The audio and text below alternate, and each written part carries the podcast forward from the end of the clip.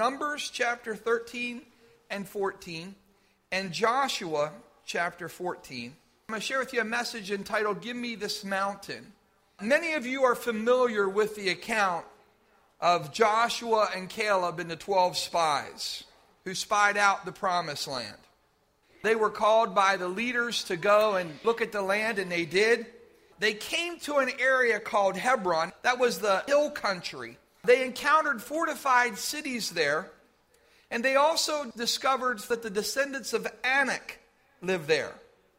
Their names were Ahiman, Sheshai, and Talmai. I would say that all of you who have been in church for a while, I would doubt that any of you remembered those guys' names.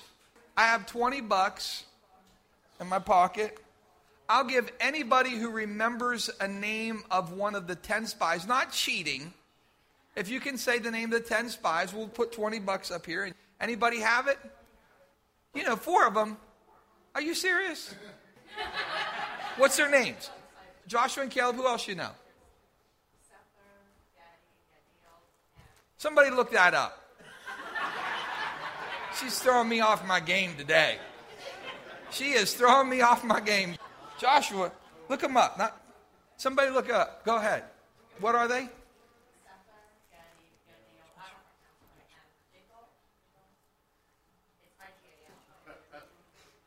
Numbers. Numbers 14, yeah. What on earth, Melody? You threw me off. Let's look up there. Someone who, if you have it, read it out. Go ahead. What names did you say? Did she get it? Come here.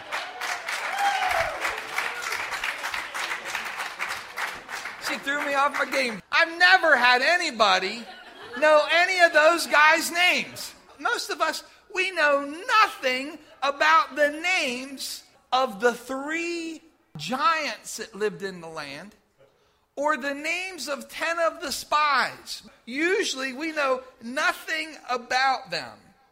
But we do know this. Whenever Joshua went there, when they got to the land, we know this. We know that there were giants in the land. That was a distinguishing mark of that area. They collected samples of the fruit, and there were fortified cities there. We're going to come back to that, and we're going to come back to those three names. They collected samples of the fruit of the land, and after 40 days, they returned. And then we pick up here in Numbers chapter 13, verse 26. It says, They came back to Moses and Aaron and the whole Israelite community at Kadesh in the desert of Paran. There they reported to them and to the whole assembly and showed them the fruit of the land. They gave Moses this account We went into the land to which you sent us, and it does flow with milk and honey. Here is its fruit.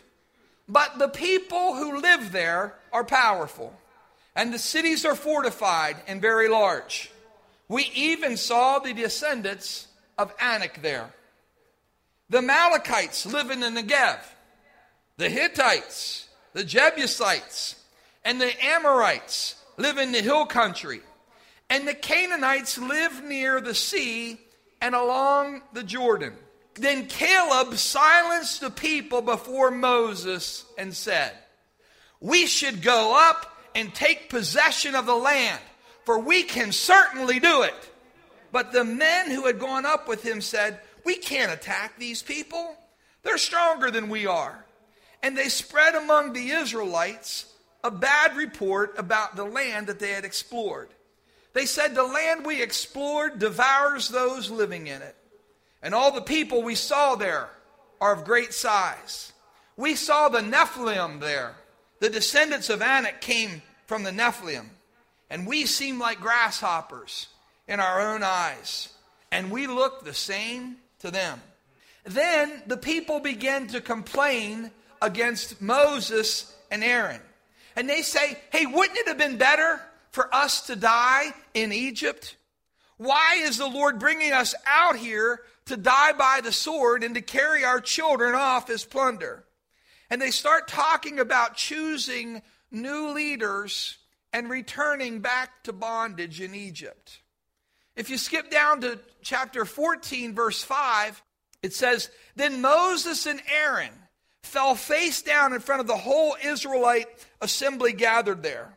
And Joshua, son of Nun, and Caleb, son of Jephunneh, who were among those who had explored the land, tore their clothes and said to the entire Israelite assembly, The land we passed through and explored is exceedingly good. If the Lord is pleased with us, he will lead us into the land, a land flowing with milk and honey, and will give it to us. Only do not rebel against the Lord, and don't be afraid of the people, because we will devour them. Their protection is gone, but the Lord is with us. Do not be afraid. Well, instead of being encouraged, the people want a stone and moving into their destiny and take possession of the promise that God has promised them for centuries. Instead of doing that, the people threatened to stone their leaders. And then the glory of the Lord appeared at the tent of meeting. And God speaks to Moses. And God says to Moses, How long are these people going to treat me with contempt? You realize when you allow fear and doubt in your heart, you are treating the Lord with contempt. God says, How long will they refuse to believe in me in spite of all the miraculous signs I have performed before them? God says, I know what I'm going to do. I'm going to strike them down with the plague. And Moses, I'll make you into a nation that's greater than what Israel is. But Moses has to talk God down off the ledge. Can you imagine? Can you imagine having to talk God down off the ledge? Moses intercedes before God on behalf of the people. And he said, Lord, everybody's heard about you. All the nations have heard about the miraculous signs that you have performed. All of them have heard that you go with a pillar of cloud by day and a pillar of fire by night. The people know that you are with Israel. If you strike them dead, the nations will say, The Lord wasn't able to bring these people into the land he promised them. So he slaughtered them in the wilderness. Lord, you're slow to anger. You abound in love. Yet you don't let the wicked go unpunished. Lord, would you forgive them? You've been forgiving them since the day we left Egypt. Would you forgive them one more time? Would you show grace to them one more time like you've been doing? And God says, Okay, I've forgiven them, but not one of those who saw my glory and the signs I performed in Egypt and in this wilderness, but who disobeyed me and tested me. Not one of them will ever see the land I promised to their ancestors. And then God says this No one who has treated me with contempt will ever see it. They're going to die in the wilderness.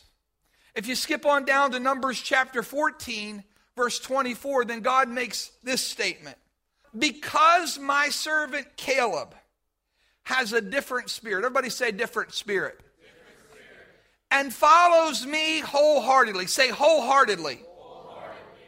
I will bring him into the land he went to, and his descendants will inherit it. He's going to possess what he's seen. If you skip on down to verse 29, it says, In this wilderness, God says, your bodies will fall.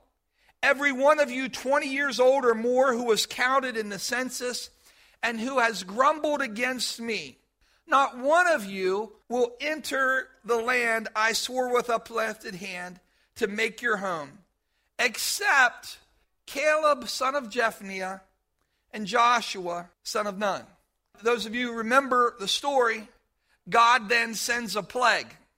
And 10 of the spies, the ones who grumbled, and the ones who spread about report, 10 of them died that day by a plague.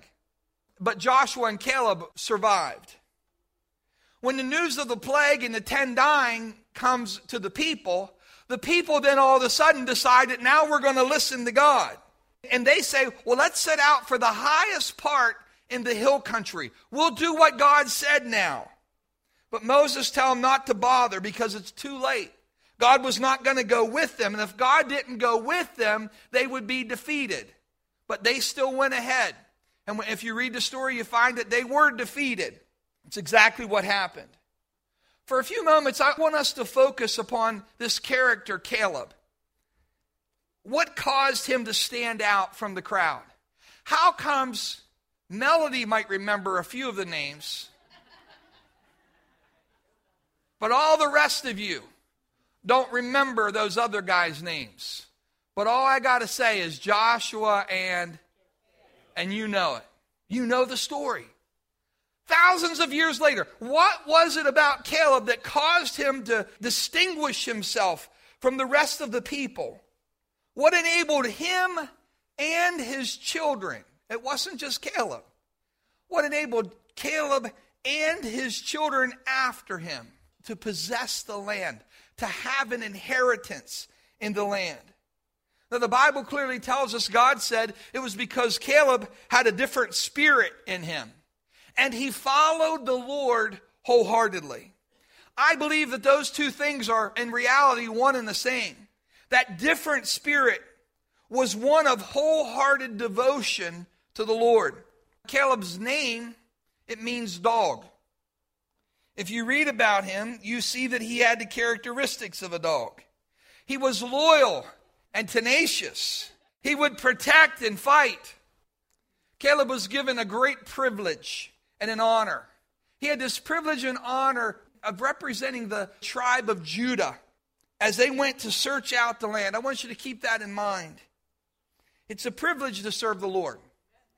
It's a privilege to represent God's people. It's a privilege to lead. It's not a burden, it's not a load, it's an honor. Here's something most of you probably have never heard. Maybe a lot of you have. Melody threw me off today. I've never heard anyone preach on this part. But in Numbers chapter 32, verse 12, in Joshua chapter 14, verses 6 through 14, Caleb is identified as Caleb, son of Jephunneh, the Kenizzite. If you study about the Kenizzites in Genesis 15, they're listed as one of the nations who lived in the land of Canaan at the time that God covenanted with Abraham to give the land to his descendants forever. The Kenizzites were an Edomite clan, descended from Esau's eldest son, Eliphaz. So there are some people, some commentators who would suggest that Caleb was not an Israelite by birth. And so, in some ways, he had no true right to an inheritance. It really didn't belong to him. They would suggest that where it says in Joshua chapter 14, Hebron became the inheritance of Caleb because he wholly followed the Lord God of Israel. And in Joshua 15, verse 13, unto Caleb he gave a part among the children of Israel, are expressions which suggests that Caleb was associated with the tribe of Judah rather than springing from it. If this is true, it would not be the first time that God placed someone where He wanted them, even though in some ways it wasn't really rightfully theirs. He did that with Ruth the Moabite. Huh? She's listed in the genealogy of Jesus Christ the Messiah, a Moabite. He did that with Rahab the harlot. He took her from where she was to where he wanted her to be. I tell you that to say this. Have you ever found yourself in a position where you hear a little voice questioning if you really belong? If you really have a right to be there with where you came from? You think you really belong? You ever hear that voice? With where you've been from? With what all you've done? You think you have a right to sit in church? You think you have a right with all you've been through, with all that's happened in your life? You think you have a right to lead in this way? Those who go from our prison ministry team, you think you have a right to preach in prison? Who are you? Those who share with our clarity group on Friday nights in Ephrata. You think you have a right to preach to people and witness to people on the street? Some of you who teach a class, I would be very hard to believe that you have not one time or another heard a voice saying, Who are you? Who do you think you are? When God plants something in your heart, when He births something in your heart that He wants you to do for Him, and you start taking that step of faith and you start moving out, many times people hear a voice that questions them and questions the validity of their calling and their right, their right to be used in that way. You think you? You think you are a deacon? You think you're a leader? Friends, the enemy tries to give all the reasons that will disqualify you from being used of God. The things he's birthed in your heart, the visions he's placed in your heart, the desires he's placed in your heart, the enemy will give all kinds of reasons to disqualify you and say that you are not fit or you are not worthy for that. Friend, I'm so glad that the Lord has given you a different spirit. That's what's springing up inside of you. It's that different spirit that He has placed on the inside of you. It's because you want to follow Him wholeheartedly that He has positioned you and He's using you. See, Joshua had a different spirit. He wanted to go in and take possession of the land, but the people refused. And so the nation had to wait. You say, Pastor, what were they waiting for? They had to wait until all of those who had seen God's glory and the miraculous signs, but still chose to live in unbelief till they all died off. That's what they had to wait for. You got to wait till you guys die. That was it.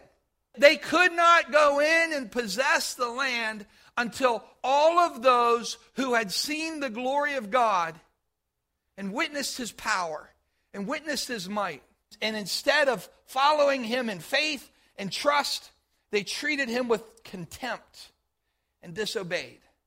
No, the giants are too big. The Ammonites are there. The other people are there. All of the things that stood in the way, the Hittites, we can't go in and possess the land. They forgot how big their God was, and so as a result of that, everybody had to wait until they died off. Now, the Bible doesn't say it, but I have a unique imagination. I imagine during those 40 years, Caleb's like, let's do it. I'm ready. Let's go. We can do it. Over 40 years, almost 45 years, Caleb became domesticated. The Bible doesn't say that he did. But any of you guys have been married for a while. You know what I'm talking about. I'm telling you, I'm preaching to somebody today. I'm just telling I'm preaching to somebody. You know how it is helping the wife out. He probably did his share of manna runs. Caleb, while you're out, could you pick up some manna? Ah, oh, cried. Yeah, dear, no problem. Late in the afternoon, she didn't get. Caleb, would you, would you mind getting? Oh, yeah, honey, not a big deal. And if he was a good husband, which I can imagine Caleb probably was, maybe a few times during the week with the kids being young and his, all the responsibility that his wife had, he probably helped out around the house and maybe tried out a new manna recipe once in a while. Fried manna, baked manna, banana bread, there you go. Little banana bread. Sauteed manna with wild herbs. I'm made for something more than this. What am I doing? Yeah, I'll get the manna, but God, I, there's something inside of me that says you got something more for me. I'm doing what I'm supposed to. Don't want the wife mad at me. Got to pick up some manna. I know I'm doing what, but I know that you got something more for me. Something in his heart that whole time longed for something more. Lord, there's more. I know you've created me for something greater than manana bread. I can see him as he became a grandfather. I imagine he took his turns chaperoning the kids, the grandkids' school field trips. Maybe once in a while he'd have the grandkids over for a camp out. And I don't know if they had like Oscar Mayer hot dogs or what kind of hot dogs they bought, you know, but, but I, I can imagine him having a fire with the grandkids and camping out and telling them stories about what it was like. Their friends would come over. It was a land, listen, it's a land that's flowing with milk and honey. You would not believe how big the grapes are. It took two guys with a pole to carry one bunch of grapes. I mean, you would not believe. I'm telling you, it's everything you can imagine and more. And there were giants there, but I'm telling you, we could have taken them. We could have beat them. I can imagine Caleb just longing for another opportunity, but tomorrow he has to take the kids on another field trip and he has to help the wife clean the house and someone's got to clean the tent. He longed for something more. Those of you know my you've been here long enough, you know my brother's a treasure trove of sermon illustrations for me. Two or three weeks ago, he went down in Dover, it's the capital down in Delaware. He went to the DMV after work. He takes his number and he goes over and sits down in the corner to wait for his turn. In Delaware at the DMV, whenever they run people's license, if a person has warrants or is wanted for arrest, the computer system flags them. There's a Capitol police officer who's stationed there. They work, and if, they, if someone's wanted, the clerk will notify them, and the officer will deal with the person. Well, there was a 27 year old man who was wanted. And when the police officer approached him, the man hit him in the face and knocked him down, and he took off running out the door. My brother heard the commotion. He jumps up and he starts chasing the guy. He runs him down through the parking lot, a couple hundred yards. He tackles him from behind and he controls him until the police get there. As he walks back into the DMV, there's this lady who starts yelling at him.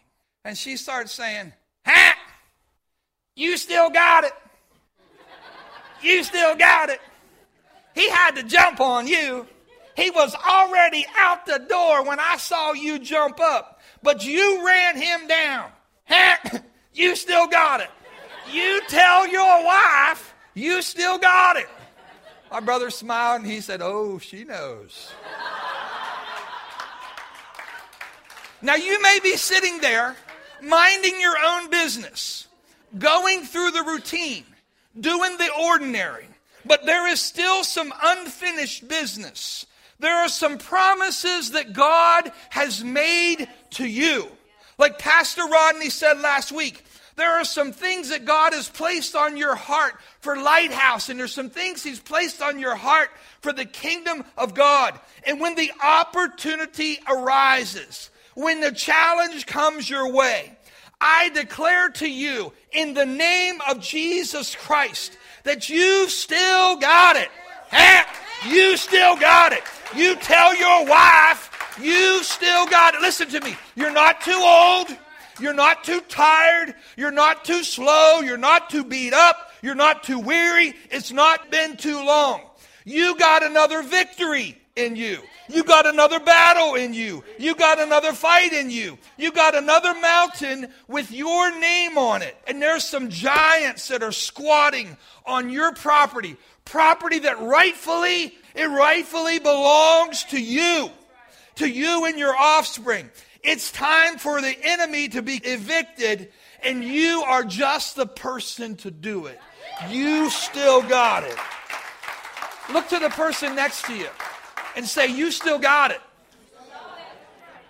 Say, Tell your wife you still got it. Oh, it's nice. Don't that feel good? Look to someone else. Just tell them, say, You still got it. Turn around. You got to look around to somebody. Look behind you. Tell someone, say, You still got it. It's nice. It's nice when someone tells you you still got it. Some of you, I can see the change in your countenance on your face. It feels good when someone tells you you still got it. But it's a whole nother level when you stand up and you declare it for yourself. And that is exactly what Caleb did. Joshua 14. Now the people of Judah approached Joshua at Gilgal and Caleb, son of Jephunneh the Kenizzite. Who is he? He's the guy who doesn't really belong here. He's the guy who, in many ways, people would say, Well, what do you think you're doing here? Said to him, You know what the Lord said to Moses, the man of God, at Kadesh Barnea about you and me. I was 40 years old. It's been a long time. I was 40 years old. Joshua, I was 40. When Moses, the servant of the Lord, sent me from Kadesh Barnea to explore the land. And I brought him back a report according to my convictions. But my fellow Israelites who went with me made the hearts of the people melt in fear. I, however, followed the Lord my God wholeheartedly. And so on that day, Moses swore to me. It's been a long time, Joshua. But he swore to me. He promised me. The land on which your feet have walked will be your inheritance and that of your children forever. Why? Because you have followed the Lord my God wholeheartedly. Now then, just as the Lord has promised, He's kept me alive for 45 years since that time He said this to Moses. While Israel moved about in the wilderness. So here I am today, 85 years old. But I'm still as strong today as the day Moses sent me out. I'm just as vigorous to go out to battle now as I was then. Now give me this hill country that the Lord promised me that day. You yourself heard that the Anakites were there and that their cities were large and fortified. But listen to this.